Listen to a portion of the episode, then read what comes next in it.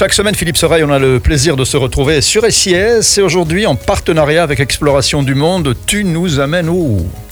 Bien, je vous propose en fait aujourd'hui de faire connaissance avec un éditeur belge de livres de voyage qui s'appelle Nevicata. Voilà. Ça veut dire Ça veut dire quand il a neigé, on dit, euh, c'est- c'est- disons que si le mot existait en français, une, une neigeade. Ah oui, ah Voilà, oui. voilà. Voilà. neigade. Alors bon, ben, c'est vrai que c'est suffisamment rare et audacieux pour qu'on mette en avant l'audace de son fondateur. Il s'appelle Paul-Éric Mondron et il a créé une collection de petits livres qui font découvrir les pays du monde et qui sont tous écrits par des spécialistes.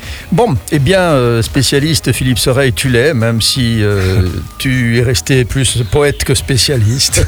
on va se, pas mal, ça. se retrouver dans quelques instants sur SIS pour la suite de cette édition. Et c'est parti pour un tour. C'est parti pour un tour. Philippe Soreille, on se retrouve en partenariat avec Exploration du Monde. Oui, alors Exploration du monde, effectivement, c'est associé avec des éditions qui s'appellent les éditions Nevicata, donc qui veut dire euh, neigade. Si on veut inventer un nouveau mot en français, voilà. le voilà, la neigade. pour nous proposer une collection qui s'intitule L'âme des peuples. Des petits livres qui ouvrent en grand les portes de l'histoire, des cultures, des religions, des réalités socio-économiques que les guides touristiques classiques font généralement que entr'ouvrir.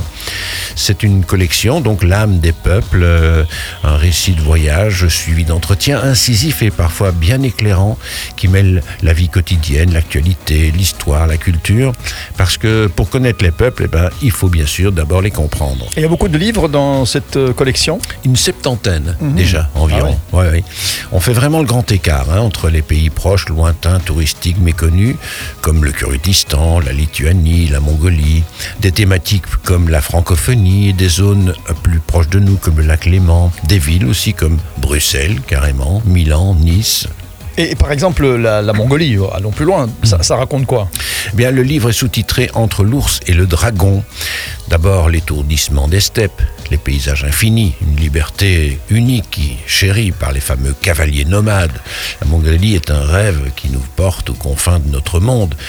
La- seule évocation du nom Mongolie déjà nous transporte dans le froid glacial des hivers les plus rigoureux de la planète.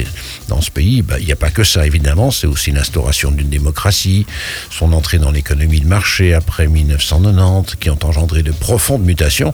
La Mongolie, en fait, est coincée entre l'ours russe et le dragon chinois, imprégné de culture euh, et de la légende de Khan, hein, qui a toujours survécu à ceux qui prétendaient la conquérir et la servir. Et qu'est-ce qui différencie euh, d'un guide, Philippe Soreille Ben, justement parce que ce ne sont pas des guides. hein. Dans le cas de la Mongolie, ben, ça raconte le pays mystérieux que son auteur, qui s'appelle Marc Hallot, a passé des années à arpenter à pied. Alors il dit le cœur mongol, les superstitions, les croyances, parce que pour comprendre l'âme mongole, eh ben, il faut avoir le goût de l'infini et surtout vouloir le transmettre. Bon, alors là, je quitte la Mongolie, euh, Oui.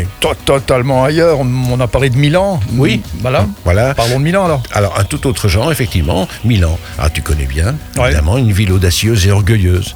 Euh, vous êtes en Italie, vous arpentez les travées de l'exposition universelle de Milan 2015, pavillon, nouveau quartier qui respire vocation architecturale de cette métropole où le design et la mode sont un art de vivre. S'ajoutent à cela les influences espagnoles, autrichiennes, françaises.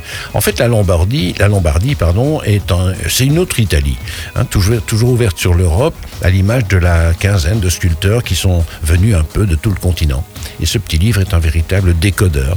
Elle s'appelle Louisa Balin, son autrice, hein, c'est comme ça qu'on dit maintenant, passionnée par euh, cette formidable fabrique transalpine de talents qui nous promène dans un voyage intelligent, résolument tourné sur l'avenir pour décrypter les secrets des ambitions de Milan et donc pour mieux comprendre. Rassure, euh, Rassure-nous, Philippe Soreille, c'est pas un peu trop intello tout ça? Ben non, justement, moi je vous raconte ça évidemment parce que je synthétise, mais c'est- voilà, c'est fort, c'est condensé. On lit ces petits livres un peu justement comme des romans. C'est pas pour rien qu'ils rencontrent un énorme succès. Bon, ben voilà, on retient alors l'éditeur Nevicata et la collection L'âme des peuples et un site internet édition Nevicata en un mot et édition au pluriel bien sûr .be. Voilà Philippe Soreille, on se retrouve la semaine prochaine sur SIS. Avec joie.